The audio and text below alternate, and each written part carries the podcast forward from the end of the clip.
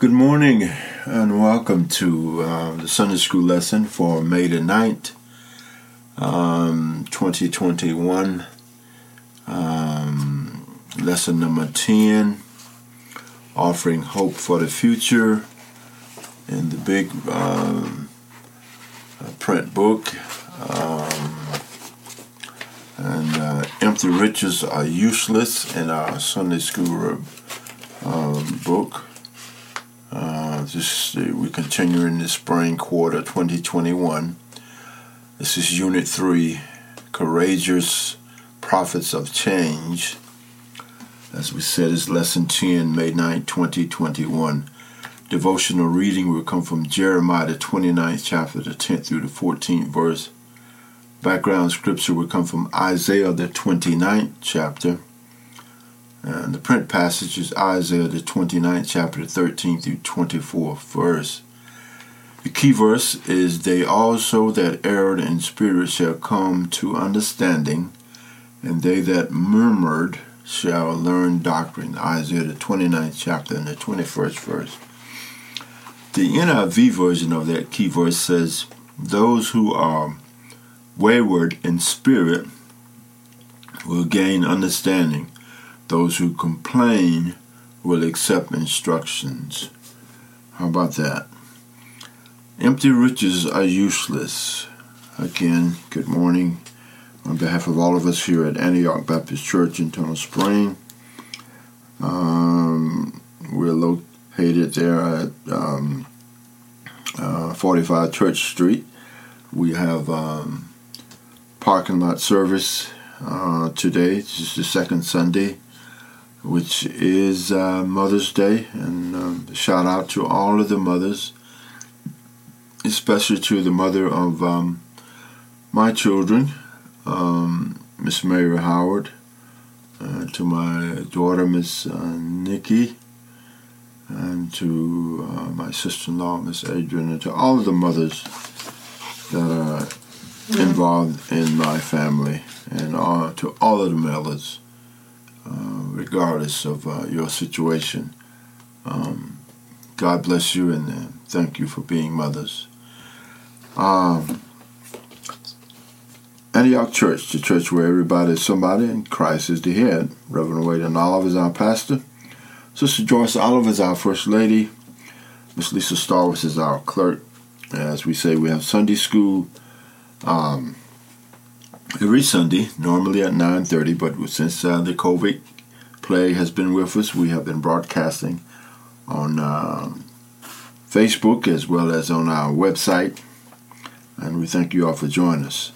We worship services on we have worship services on 2nd, 4th, and 5th Sundays. This is the second Sunday, as we said, before Mother's Day. Normally it's at 11 a.m., but we've been doing it at 8:30 at the door and in the parking lot. Well, Pastor Oliver brings the message, and our musician, Mr. Corey Robinson, do the broadcasting. All right, let us begin. Empty riches are useless. How about that? Lesson aims. As results of experiencing this lesson, the participants should be able to do these things. Consider how God's promise of mercy will triumph over God's judgment.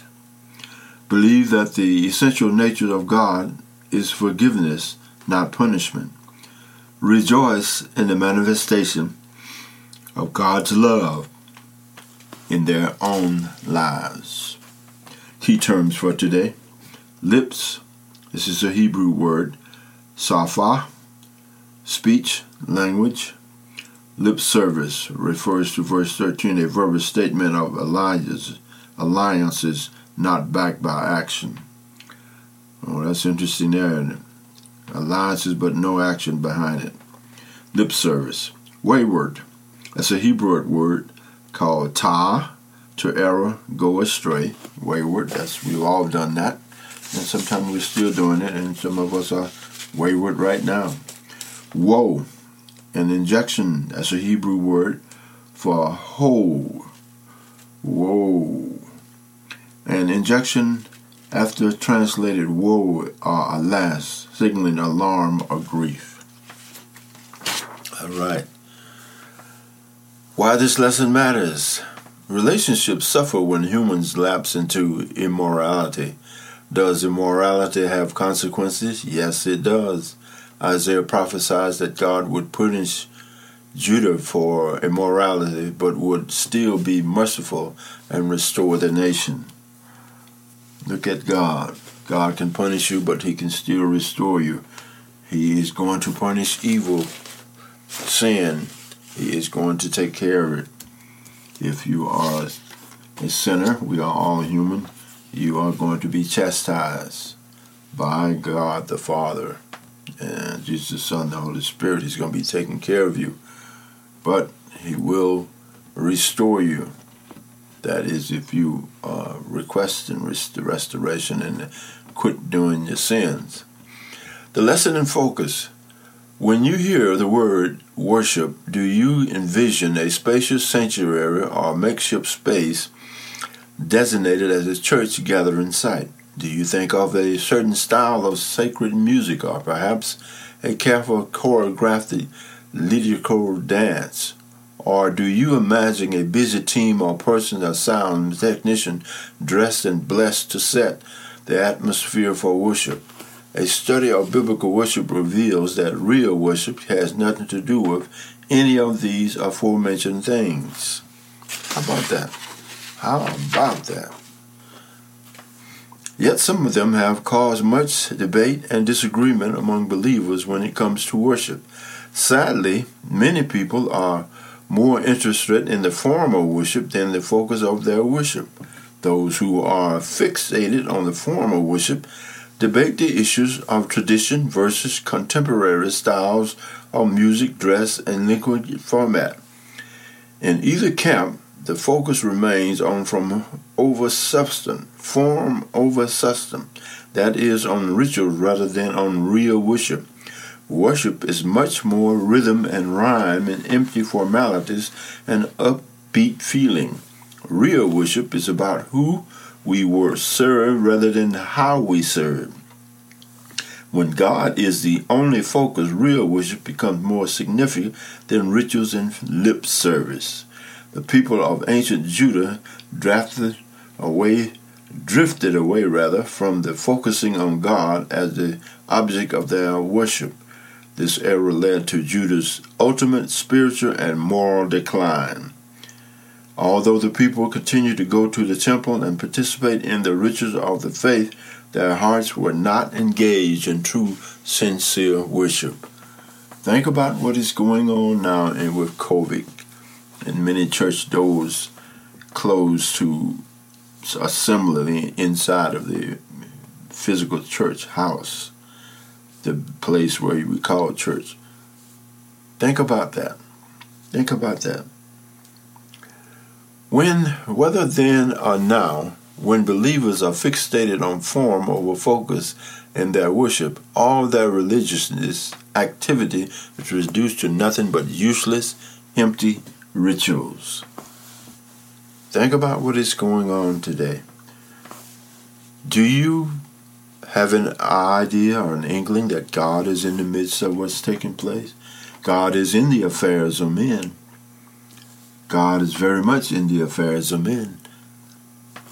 You do know that, don't you? God is in the affairs of men. The lesson in context.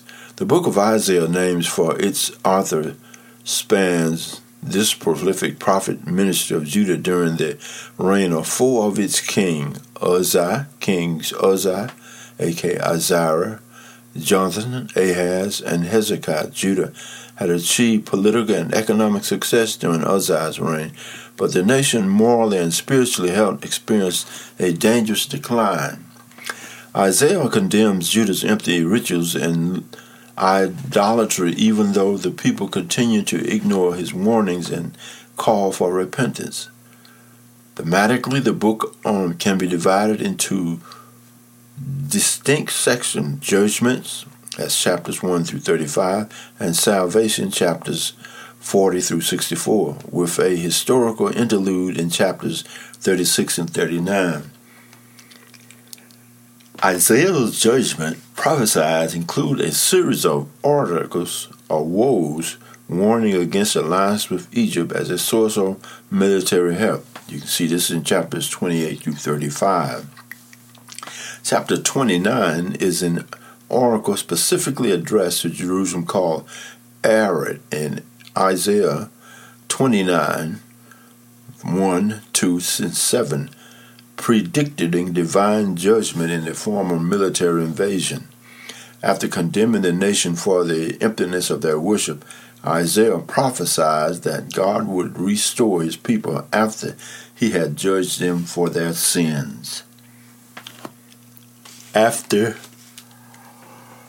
he had judged them for their sins.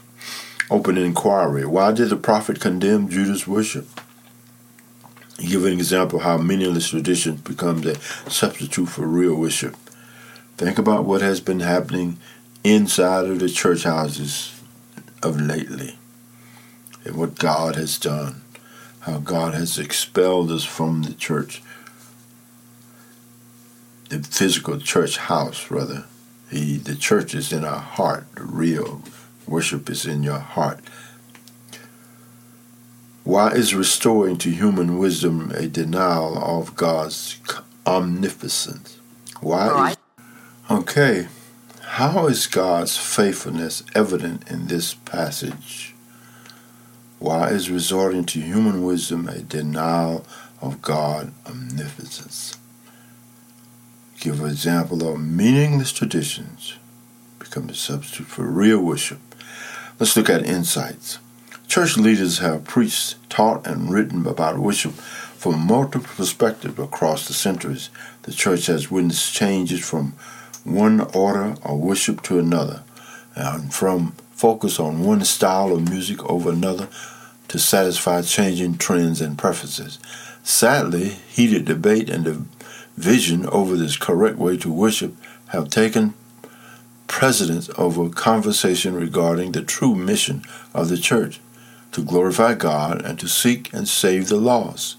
That is the purpose of the church, to glorify God and to seek and save the lost. The object of real worship is not to please and satisfy the worshiper, but to please God. When the focus is on how rather than who, empty rituals and routine replace worship from the heart. Oh, man. When the focus is on how rather than who, empty rituals and routine replace worship from the heart. The preachers or the singers become the focus and God becomes a mere afterthought. Can you see it? Do you see it? Do you see it happening? Is it happening in your church?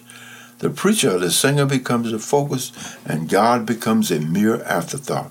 Real worship does not require a special kind of music, a special physical atmosphere, or special people to lead it. Acceptable worship, the kind that honors God, begins with love and reverence for God. Worship is not just an obligatory weekly experience at church. It is a heartfelt, individual, and communal celebration of God's worthiness. The exploration. This week's lesson emphasized the need to embrace a biblical perspective on real worship. Believers today can see Isaiah the 29th chapter and the 13th verse as a test for examining whether their worship practices are actually meaningful and acceptable to God. Acceptable worship does not necessarily require the most common or familiar elements of our worship traditions.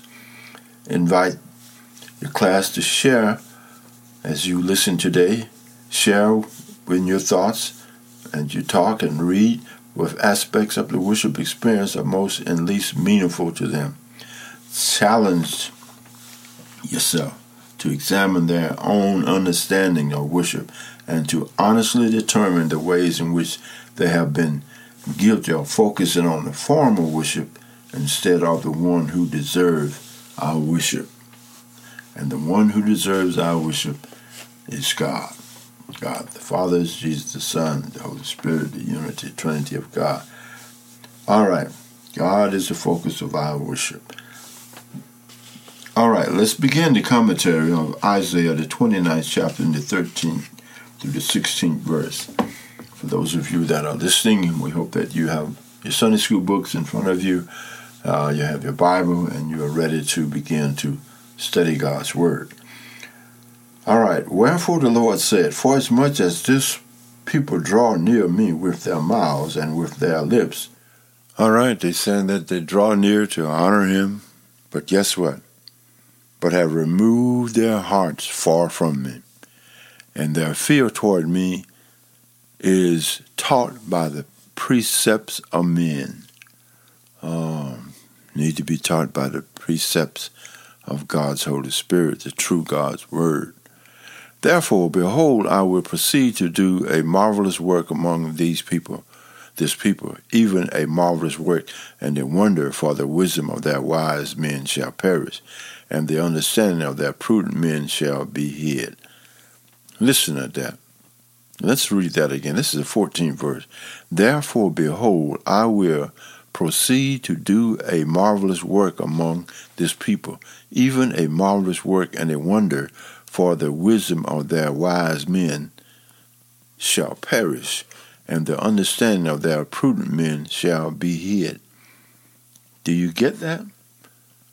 The wise men shall perish, and the prudent ones that has the real truth shall be hid. Woe unto them that seek deep or hide their counsel from God, and their works are in the dark, and they say, who seeth us and who knoweth us? God knoweth us. God sees us. How about that? God knows everything. He's always in the affairs of men. He knows it before you do it, after you, even when you think about it. Surely your turning all things upside down shall be esteemed as the potter's clay, for shall the work say of him that made it, he made me not, nor shall the things framed say of him that framed it, he has no understanding. God made you. God made everything in the world. God is the creator of all things. If you don't understand that, you are in real trouble. You turn things upside down as if the potter were thought to be like the clay. The potter, which is Jesus Christ, the creator. Shall what is formed say to the one who formed it, you did not make me? How? How can you be talking that and saying that? Can the pot say to the potter, you know nothing? Oh, look at that. Judah was more committed to the formality of worship than the true spiritual nature of worship experience. The people had rejected obedience to God's commandment and had no interest in pleasing God, yet they considered themselves righteous because of their membership and participation in the feast days and rituals of the Jewish faith community. Let's think about something. Today is Mother's Day. What about the riches of Mother's Day? How many of you are really loving and taking and doing the things for your mothers that you need to do? How many husbands are really doing the things for the mothers of their children, their wives, huh?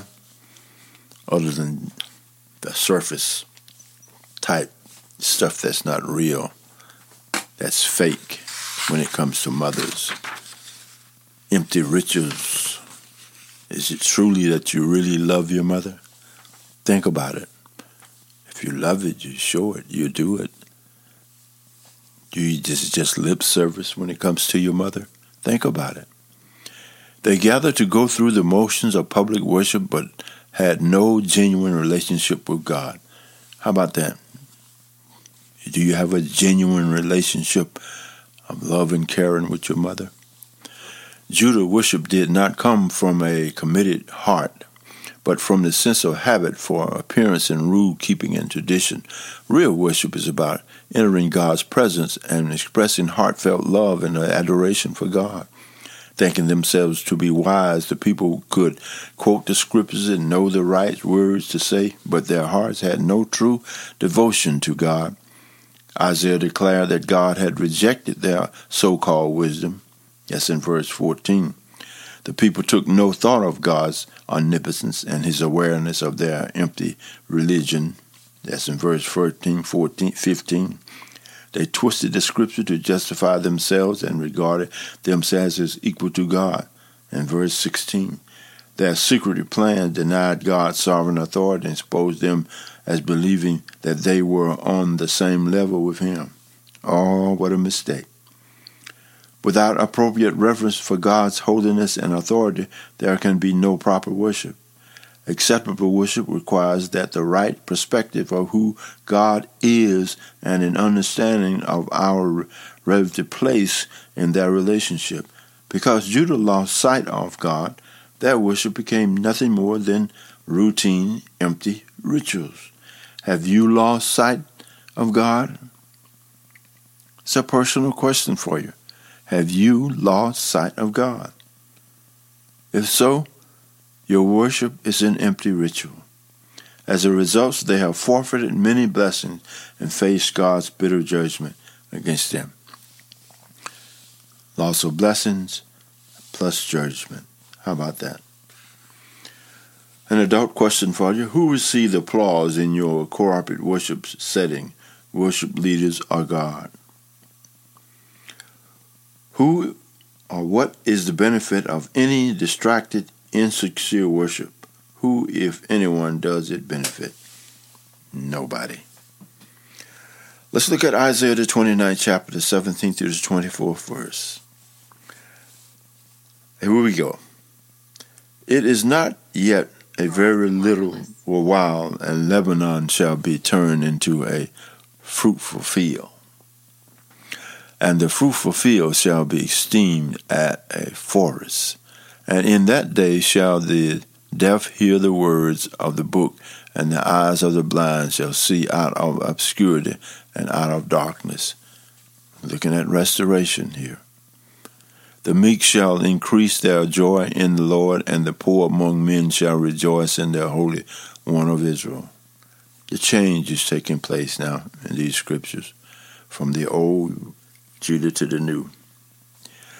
For the terrible one is brought to naught, and the scorner is consumed, and all that watch for iniquity are cut off. Oh, people love to see people fall, don't they? People love to see people do wrong. God's going to stop all of that one day, just like he's stopping it now with Judah. That makes a man an offender for a word, and lay a snare for him that approveth in the gate, and turn aside the just for a thing of naught. Fake folks doing fake stuff, doing things unreal. In other words, taking glee and happiness in folks doing wrong. All of that's going to stop. It's going to stop one day, and it's stopping with Judah. God's telling them what it's going to, Isaiah's telling them what's going to take place with him. They were wrong, now they're going to correct it. They're going to do right. Before they didn't want to do right. They didn't want to do the things of what God wanted. Now they're going to be wanting to do it. A change of heart. God's going to do that. He can do the same thing in you and I. All right.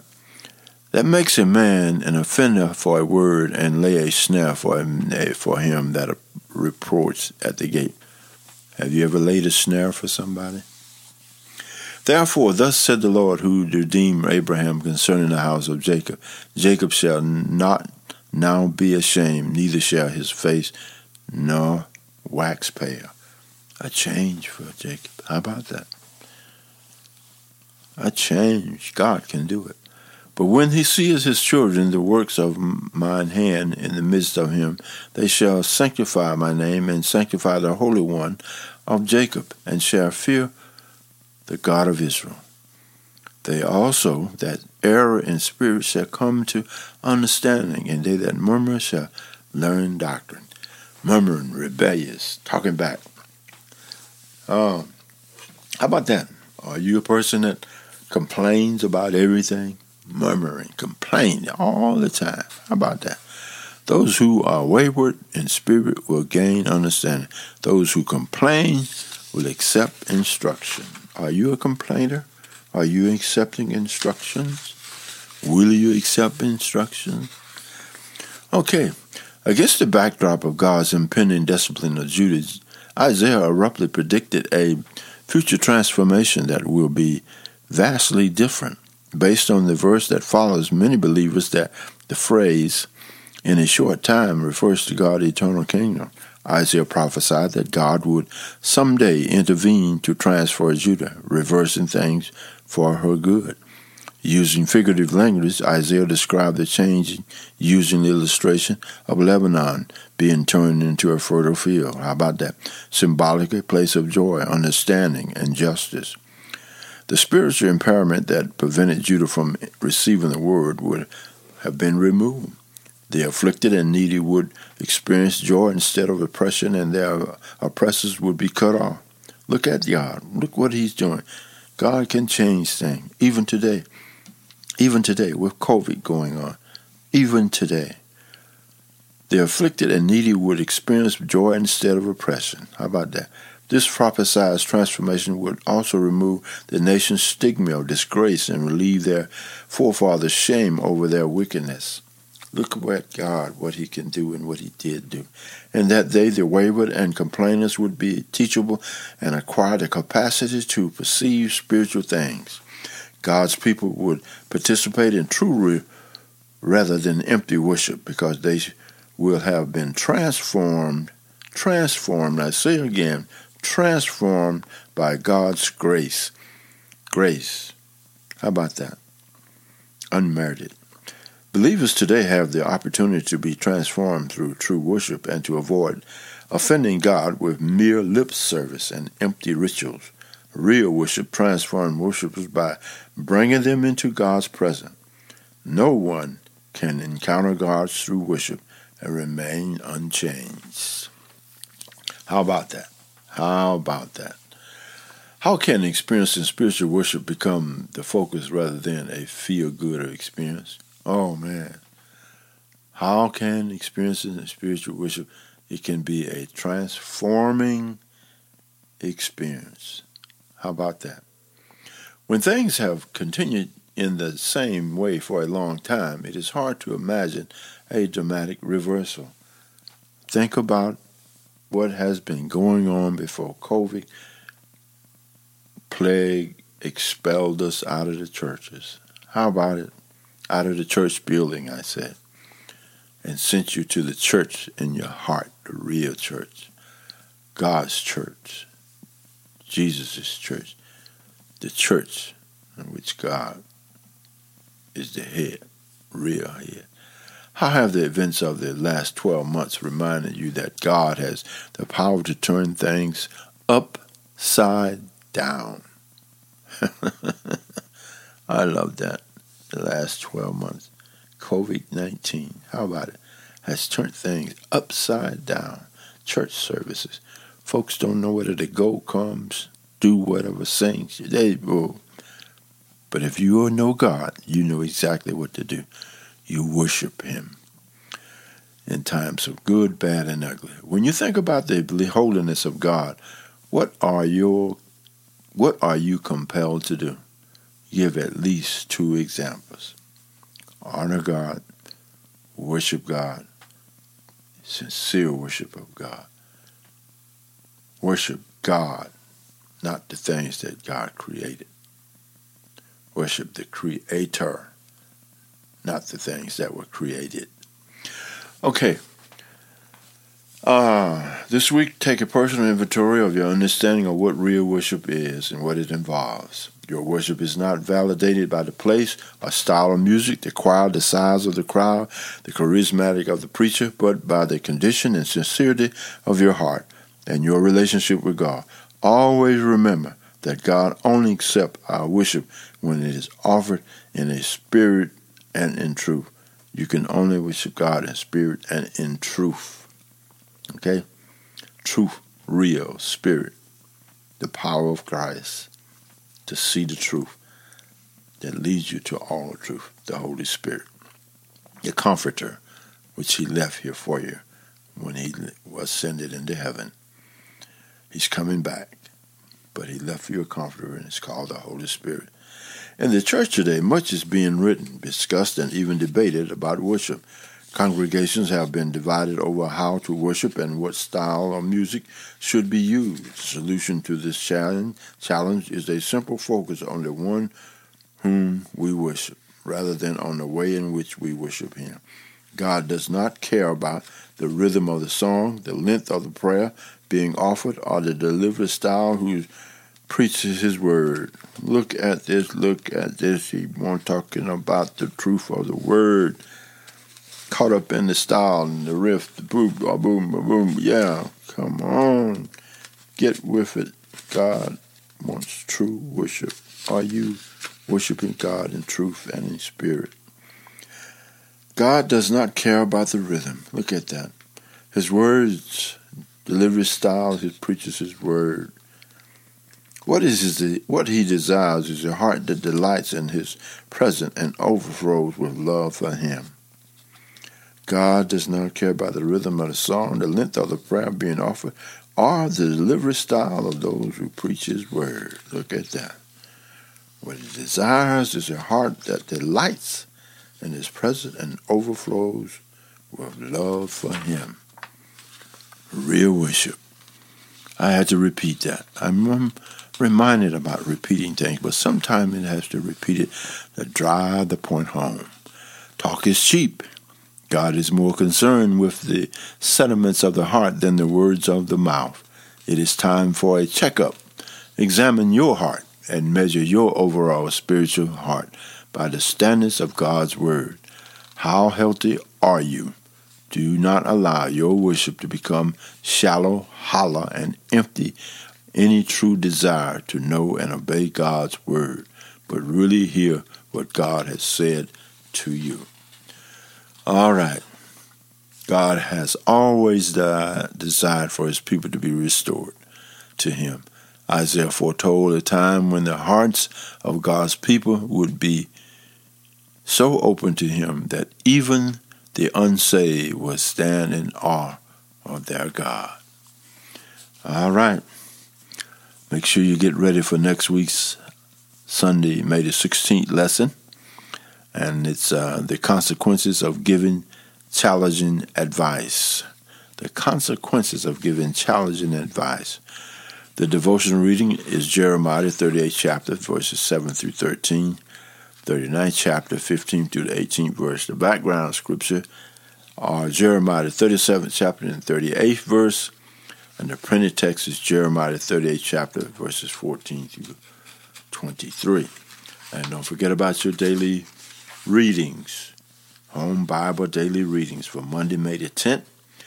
The Apostle Speaks Truth to the Council. That'll come out of Acts, the 4th chapter, 13th through the 22nd verse. And let me remind you guys here, we thank you all for following the Sunday school lesson that we do every Sunday. And if you have questions, I have not had one person ask a single question or respond in any manner. Maybe I've missed it, but anyway, thank you all for listening and being a part of this study. But if you have questions, we very much would appreciate your participation. We discussed briefly among myself, Mary, and Miss Nikki about possible others teaching the Sunday school lesson via internet, maybe Miss Howard, Miss Ernestine, or Miss Nikki. Either way, I have been doing it for quite a while, and not that I want to stop, but I would welcome others that want to teach the Sunday school and that have the passage to teach it. All right? Let's go back to Tuesday, May the 11th. Prophet Jeremiah is arrested and imprisoned. That's in Jeremiah 37th chapter, verses 11 through 16. Then on Wednesday, May the 12th, Ebed-Melech, trust in Jeremiah, is honored. All right? Then on Thursday, May the 13th, Jeremiah reaffirms the prophecy of Zedekiah. Friday, May the 14th, Jeremiah last days in Jerusalem. That's all out of Jeremiah. Then on Saturday, May the 15th, it goes to 2 Kings. Jerusalem is destroyed and the people are exiled. That's the results of sin. Now, that's why that is happening. Isaiah prophesied about it and told them about that. Sunday, May the 16th, Zedekiah must submit to Babylon conquest. All right. On behalf of all of us here at Antioch, we thank you all. And we hope that in the coming days, in Sunday school lesson, those that have the capacity to teach will step forward and begin to bring the Sunday school lesson in digital form as well. On behalf of all of us here at Antioch, Pastor Oliver and First Lady and all of the deacons and everybody at Antioch, we thank you. And we're going to close with prayer.